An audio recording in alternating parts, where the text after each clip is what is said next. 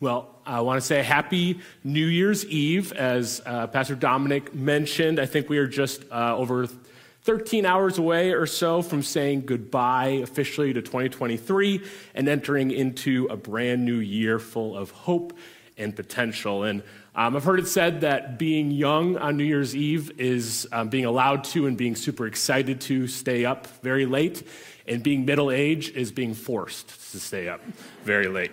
Uh, so I'm feeling that this year. But um, perhaps with the new year, that means for some of us, we're trying to make some healthy changes in our lives. We might have some New Year's resolutions, if you make those, or new goals that you are getting ready to embark on. And one very common uh, New Year's resolution is a healthier diet. And my good news for you this morning is that doesn't start for another thirteen hours. So that means you have plenty of time to finish off all the Christmas ham, the eggnog, the Christmas cookies before you begin the diet tomorrow. Uh, this reminds me of one of my favorite personal New Year's resolutions, to stop procrastinating, but I'll wait till tomorrow to start. Well, when I looked up most common New Year's resolutions, they were in areas you would definitely expect, things like our fitness, Our, our diet, our finances, our habits, things like exercising more, eating better, paying off debts. Um, and these are all certainly good things. Um, I want to challenge you this morning that none of those are the most important thing. So uh, my goal this morning is not to dissuade you from setting and keeping a personal goal this year. I think goals with a purpose and with a vision can be absolutely great. Um, in fact, just earlier this morning, we as a church celebrated the Reach two hundred goal. That's awesome. So if you do well uh, with a challenge for yourself or a goal, I would say go for it in this upcoming year. Uh, my goal for this morning is also not to convince you of a new list of New Year's resolutions that I think you should make in your life. Sure, uh, if you ask for my advice, I might have a list for you like I would give myself. I might say things like read your Bible more, spend less time on social media, spend less time on cable news, uh, prioritize your family over work, be a cheerful giver, and so on and so on. There's a, there's a list that I can make, and I think these are all good, healthy things as well, but they are also not the most important thing. So instead, my goal for us this morning is just to remind you of your priorities, or really just to remind you of your very top priority. The best thing that we as Christ followers can do in the year twenty twenty-four is not something brand new, but instead it's to simply abide or remain in Jesus Christ. This means receiving and trusting in all that God is for us in Jesus, and staying in or remaining in that intimate, close relationship that we have with him. Your relationship with Jesus should always be your top priority, whether it's today in the final thirteen hours of twenty twenty-three, in this next year, twenty twenty-four, or for the rest of your life. So to remind you uh, of this priority this morning, we are going to read from uh, the Gospel of John, chapter fifteen, uh, starting at verse one. So if you want to be opening up your own Bibles, you can open up to John fifteen, um, or if you want to follow along, the words will be on the side screen as well. Um, and while you are opening up to there, I just want to give, give you a little bit of context for this passage. Uh, Jesus is speaking to his disciples on the night immediately before his crucifixion. Um, and they're observing the Passover uh, up in the upper room. Jesus knows himself that this will be his last night with his disciples, even if they haven't fully realized it yet. So starting at John thirteen, which is where Jesus begins the dinner by washing his disciples' feet, uh, to begin the Last Supper, through all the way through John seventeen, Jesus is encouraging, comforting, and teaching his disciples in what we now call the upper room discourse. He prepares them for what is about to happen and teaches them about life in him even after he departs. So I kind of imagine like a really close-knit dinner between friends where the food is all gone, but the conversation lingers well into the night. Um, the disciples are uh, taking up and listening to all that Jesus is teaching them. So let's read uh, John chapter fifteen, uh, John chapter fifteen, starting at verse one, and we'll just go through verse eight this morning. I encourage you to read, you know, this week, read the whole upper room discourse from John thirteen to seventeen, but we're just doing these eight verses this morning. Starting at verse one, this is Jesus speaking. I am the true vine, and my Father is the gardener. He cuts off every branch in me that bears no fruit, while every branch that does bear fruit, he prunes, so that it will be even more fruitful. You are already clean because of the word I have spoken to you. Remain, or abide, in me, as I also remain in you. No branch can bear fruit by itself. It must remain in the vine. Neither can you bear fruit unless you remain in me. I am the vine, you are the branches. If you remain in me and I in you, you will bear much fruit. Apart from me, you can do nothing. If you do not remain in me, you are like a branch that is thrown away and withers. Such branches are picked up, thrown into the fire, and burned. If you remain in me and my words remain in you, ask whatever you wish, and it will be done for you. This is to my Father's glory, that you bear much fruit, showing yourselves to be my disciples. So here Jesus uses a grapevine as an illustration of a spiritual truth. It was cool to see Steph bring a number of plants with vines, including a grapevine this morning. And the illustration on the surface is simple enough. God the Father is the gardener, Jesus the Son is the vine, and we are the branches. Uh, but what does it mean to bear fruit, right? This is um, a metaphor the Bible often uses to describe the produce of our lives, whether it's good or bad. So just want to spend a moment talking about what it means to bear fruit. Many of us might immediately think about, uh, in terms of bearing fruit, what we've been doing for the Lord, right? We might be thinking how many people we've won to Christ, the number of hours that we've served, uh, the amount of money that we've given, and so forth. Uh, but these things are actually just the end results of bearing fruit. They're not the actual fruit itself. In short, I would summarize bearing fruit as one word, Christ-likeness. Christ-likeness. This is the identifying mark of a true believer, is that we produce positive Christ-like qualities in our lives. God's desire to transform us into the image of Christ, or his, his uh, will is to transform us into the image of Christ and make us as fruitful as Jesus was. If we are the branches, there must be something of the life of the vine, being Jesus, in us if we belong to God. Galatians five describes the qualities of a life controlled by the flesh. And then it gives the inward graces of a life of the, of the graces of the Holy Spirit. You know this list: love, joy, peace, patience, kindness, goodness, faithfulness, gentleness, and self-control. Uh, in fact, uh, coming into the new year, Pastor Dominic right away, starting next week, is going to be doing a sermon series on the fruit of the Spirit, so kind of consider this a prologue, an introduction to that. Um, but these, these qualities, love, joy, peace, um, bearing fruit, this doesn't mean that these qualities are going to be perfected in our lives, but they must be present. The reason they're named the fruit of the Spirit and not of the fruit of the self is because these things can only come from God. God is the source. If we try to drudge up these qualities from inside ourselves through our effort, the fruit we're going to get is the fruit of the flesh, because we are all sinful. Qualities like hatred, jealousy, selfishness, sexual immorality, anger, and rage.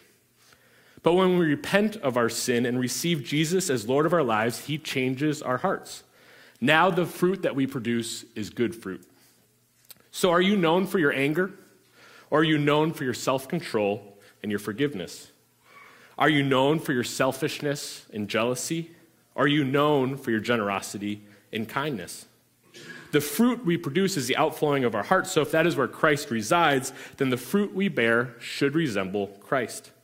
This is a tougher test than outward signs like souls saved, hours served, or money given, for it's possible to have those outward signs without having the life of Christ within. So the fruit God looks for is Christ's life in us, Christ-likeness. So I'm going to go verse by verse here again, starting at verse one. Jesus says, I am the true vine, and my Father is the gardener.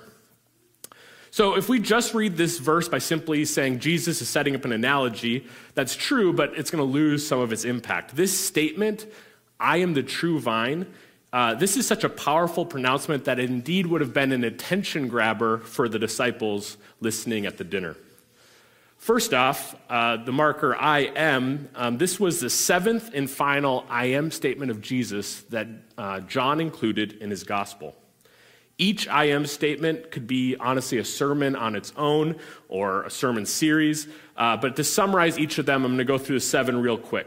Starting in John six, Jesus says, I am the bread of life. This means that Jesus satisfies our spiritual needs forever. Then, I am the light of the world, that Jesus guides us out of spiritual darkness and sin. In John ten, there's two, I am the door of the sheep.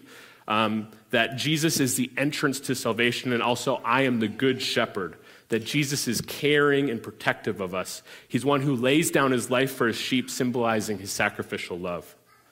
I am the resurrection and the life, that Jesus has the power over death and is the giver of eternal life. I am the way, the truth, and the life. This means that Jesus is the exclusive path to God, the embodiment of truth, and the source of eternal life. And now finally, the final I am statement here in John fifteen, I am the true vine, meaning that staying connected to Jesus helps us spiritually grow and be fruitful in our lives. Secondly, Jesus saying, I am the true vine would have been a shocking attentive attention grabber since the grapevine was a grand symbol of the national life of Israel. The emblem, emblem of a grapevine appeared on coins minted during this period, and there was a huge gold grapevine that decorated the gates of the temple in Jerusalem. This is because numerous passages in the Old Testament show that God viewed the nation of Israel as his choice vine. One example is in the prophet Isaiah, on, in Isaiah chapter five. Uh, five seven reads, the vineyard of the Lord Almighty is the house of Israel, and the men of Judah The men of Judah are the gardens of his delight. However, the nation Israel unfortunately failed as a vine to produce good fruit. The rest of Isaiah five seven reads, and God looked for justice, that was the quality he was looking for, but saw only bloodshed. God looked for righteousness, again, a quality he was looking for, but heard only cries of distress. Uh, Isaiah five two sums it up well by saying, God looked for a crop of good grapes, but it yielded only bad fruit. So by Jesus saying he is the true vine, Jesus is calling attention to false vines such as unfaithful Israel. In the Old Covenant, the disciples' first identification would have previously been found in their national identity as Israelites, as the chosen people of God. However, in the New Covenant, our first identification is in Jesus Christ himself, for he is the true vine, that we must be connected to him if we want to bear fruit for God. I think this is an important application point for us to pause on and reflect for a moment, because this means that bearing fruit for God has nothing to do with which family we are born into, our wealth, our status, our national citizenship, or any other ways that we can find to identify ourselves. Instead, it only has to do with one thing, and that is our connection to the true vine, Jesus. Going on to verse two, Jesus continues, he, meaning God the Father, cuts off every branch, that's us, in the vine, that's Jesus, that bears no fruit, while every branch that does bear fruit, he prunes so that it will be even more fruitful. Grape growers know that a grapevine will never produce anywhere near its potential without being pruned. I'm by no means an expert in grape growing. I mean, I grew up in Minnesota. Uh, but from the little I researched, the pruning process usually happens in the winter, and it involves removing excess or unhealthy shoots, canes, and buds, including cutting away last year's growth and removing any dead or dis- diseased wood. And to the uninitiated eye, this might look kind of cruel, right, or wasteful, because you're cutting off so much. But to the experienced eye, it's the only way to grow healthy, delicious fruit. And the same is true in the Christian life. What is involved in pruning? Well, the knife, pain, suffering, discipline, trial. Sometimes the pain of pruning becomes, happens because of our sins, but sometimes it's simply because we are bearing abundant fruit, and God wants us to bear more. God wants us to continue to grow. Think about it. Jesus says the unhealthy branches, they're not pruned, they're simply thrown out. It's the healthy branches, the branches that are doing well, those that best convey the life of the vine, being Jesus, they are the ones that get the knife. The healthy branches get the knife. Sometimes I think we can trick ourselves as Christians, thinking things like, oh, when I get spiritually mature, uh, those bad things won't happen to me anymore. Or Uh, when this happens, when I reach this level, those trials or difficulties, they'll stop. But the reality is afflictions would only stop if they were useless. And that is why they'll never stop. It's because God can use them. Many of you may be thinking right now of great Bible passages like James chapter one or Philippians four, and I encourage you to read those. But one of my personal favorites is Romans five, verse three, where Paul writes, "But we rejoice in our sufferings, knowing that suffering produces endurance, and endurance produces character, and character produces hope." In sports, a great coach doesn't get his team ready or her team ready by just telling them, hey, be happy and do whatever you'd like in practice. Do whatever you feel like, right? No, if a great coach wants to build up endurance, a great coach tells their team to get on the line, run wind sprints, line to line, back and forth, over and over, again and again. That is what produces endurance. That is what produces character. Hebrews twelve, verse eleven says, "In the moment, all discipline seems painful," like the analogy of getting the knife, "rather than pleasant, but later it yields the peaceful fruit of righteousness to those who have been trained by it. It's the unpleasant discipline that bears the fruit." I think this can be especially difficult sometimes as parents, is we never want to see our children struggle or go through a difficult time, right? That hurts us to see that. In fact, it's probably something, if we're honest, that we're actively praying against to God as parents. We're, we're praying against our child going through difficulty or trial.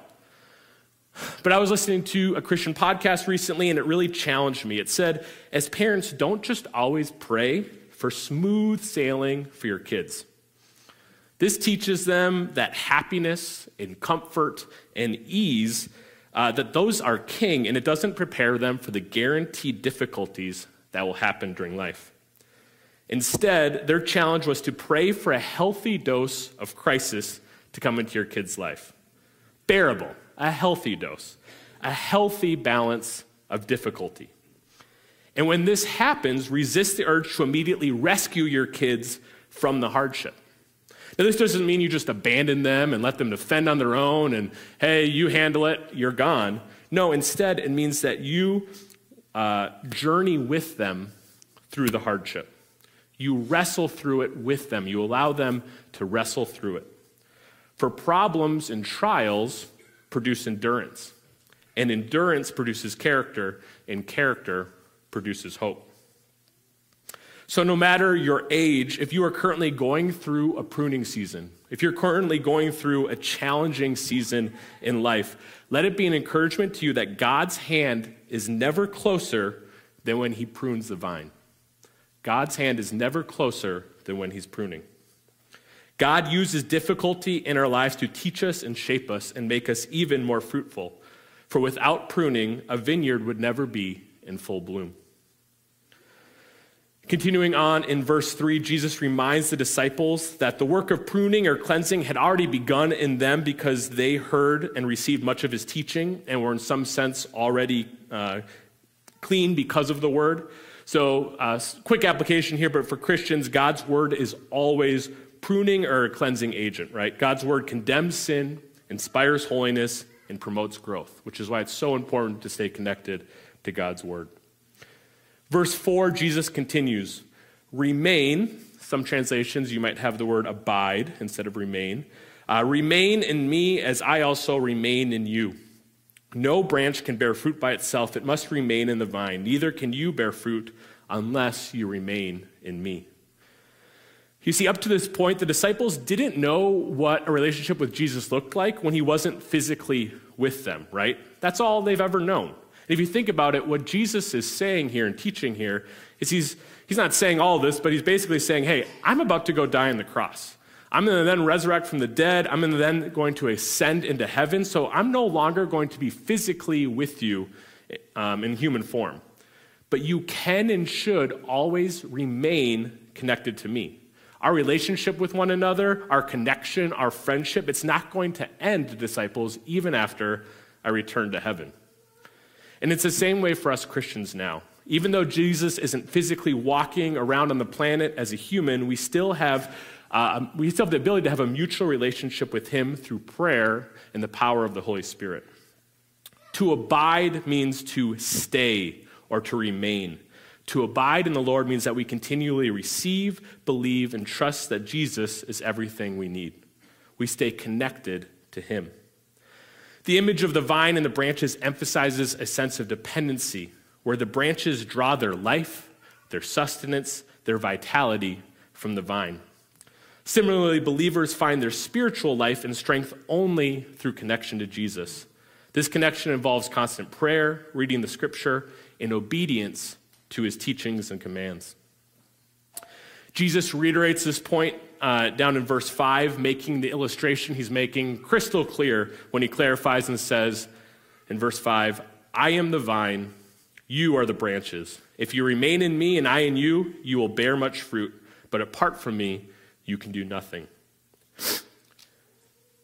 This brings me to my key point for this morning. So if you've tuned me out all morning, that's fine, but pay attention right here. It's this: our production is determined by our connection. What do I mean by that? Our production, in this case, bearing fruit, is determined only by our connection to Jesus. With Jesus, our production is determined by our connection. Many think a lot of times it's the opposite of that. We think we get to be connected or loved by somebody if we produce for them, right? That's how the world works. If we produce for the person, then we earn their love or connection. This is because we think in terms of human relationships where we need to produce first in order to connect, right? If you are an employee, Uh, if you make the company money and you deliver results um, in sales or uh, you do well for the company, then you get to be connected to your boss, right? If you don't produce results, then the company maybe is moving on from you and you're looking for a new job. If you're a student and want to be connected to the teacher, well, you better listen, you better get A's, uh, you better give smart answers to their questions, and then the teacher will love you. If you're uh, with a relationship with a coach, right? You want to play well, score lots of goals, practice hard, and then you're the favorite athlete. But on the flip side, if you don't produce results on the field, you're probably riding the bench. Tragically, some here may have felt like they grew up in a household where it was like this with their parents. Achieve, and we're proud of you. But if you don't live up to our expectations, then we're disappointed with you. This is the constant pressure of conditional love. Feeling like you need to meet certain expectations in order to earn love, acceptance, or appreciation. It's constant pressure. Well, church, God is not like that. Not at all. God doesn't say, you have to do a lot of good works, and once you have done enough, then you can have a relationship with me. Or, hey, clean up your act first, and then you can come to church and you can come to me. Nope, the truth of the gospel, like Romans five eight says, is, but God shows his love for us that while we are still sinners, Christ died for us. First John four nineteen says, we love because he first loved us. Our ability to be connected with God is not based on our performance. If it was, we would all fall short of God's perfect standard. And yet God showers us with unconditional love, grace, and forgiveness. Despite our faults, God's desire is that we remain connected to him. When I was really young, uh, I had an apple tree in my backyard, and us Minnesotans might be much more familiar with apple trees than with grapevines. Um, but a healthy branch of an apple tree doesn't have to try super hard to produce apples, right? Uh, the, the branch of the apple tree isn't sitting there striving and straining. It's not sitting there going, ugh, come on, please, please, please make some apples. You know, like through my effort, I'm going to make some apples because I'm a branch. No, instead, it's a natural process. If the branch is connected to the tree and the branch is healthy, it's going to make apples automatically. It's the natural result because it is connected to the tree. But if the branch falls off the tree, um, if it withers, if the branch gets knocked down by a thunderstorm, well, that branch can exert all the effort it wants on its own, but it's not going to produce any apples because its production is determined only by its connection. It needs to be connected to the source of life, being the tree. So Jesus tells us to abide in him, and then good fruit will naturally flow out of you. Love, joy, peace. You won't have to fake it. You won't have to conjure it up from your own will and determination and effort. You won't have to be through straining and striving really hard. It's just because you are connected with God and the Holy Spirit lives inside of you, it will flow out of you naturally. Just by being connected to Jesus. To finish up in verses six through eight, uh, Jesus warns us of the consequences of disconnection versus the promises of abiding. If you do not remain in me, you are like a branch that is thrown away and withers. Such branches are picked up, thrown into the fire, and burned. If you remain in me and my words remain in you, ask whatever you wish, and it will be done for you. This is to my Father's glory, that you bear much fruit, showing yourselves to be my disciples. Verse six there can be a hard saying, right? Um, when it says, such branches are picked up, thrown into the fire, and burned. It can be something difficult to read. Um, and here's how I read this verse. The withered branches that do not abide in Jesus are unsaved pretenders who faked an attachment to the vine, but ultimately never drew any life from it.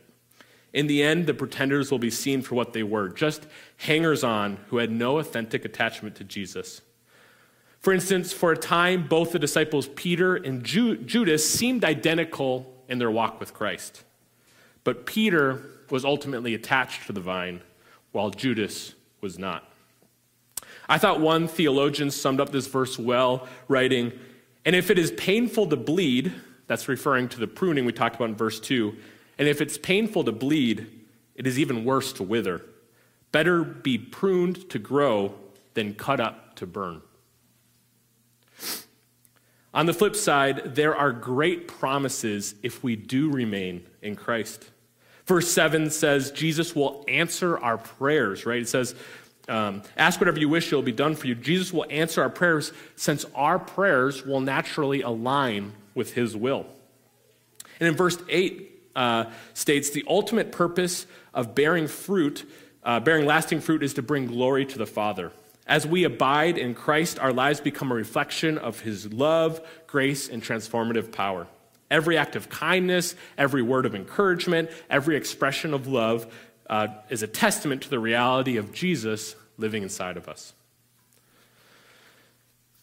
So to conclude, we are now uh, just over twelve and a half hours away from the year twenty twenty-four.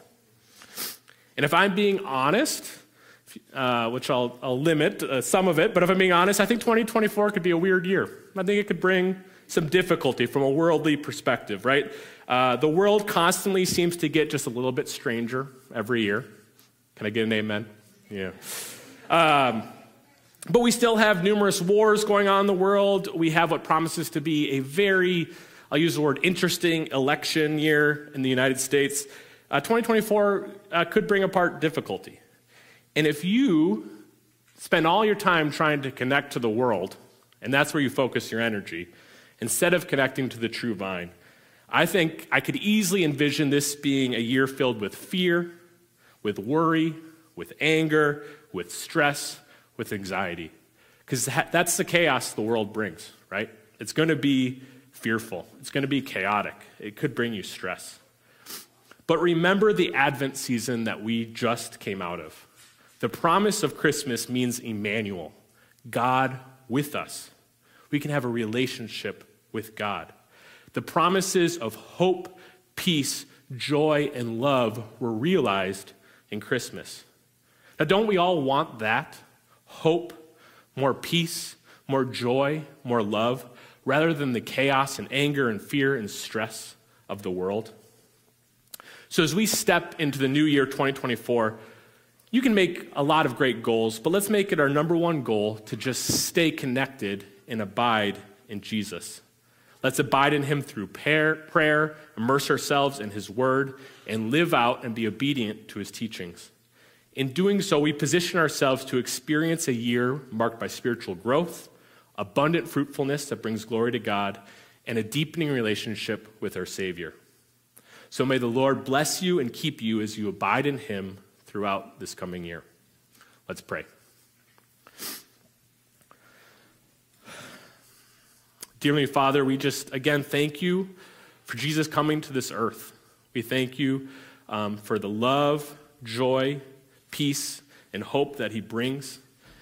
Um, Lord, we thank you that um, we can remain connected to you every day, um, and that you will help us bear fruit that is only found through you. So help us this year as we strive to become uh, more Christ-like, not through our own effort and, and what we do, but simply by be, being remaining connected to you, by letting you work through us. Uh, so Lord, bless the rest of this day, uh, bless this evening as we celebrate uh, the end of this year and reflect on all the ways you were faithful to us, um, and also look forward with excitement to what this next year brings. We love you, Lord, and praise things in your name. Amen.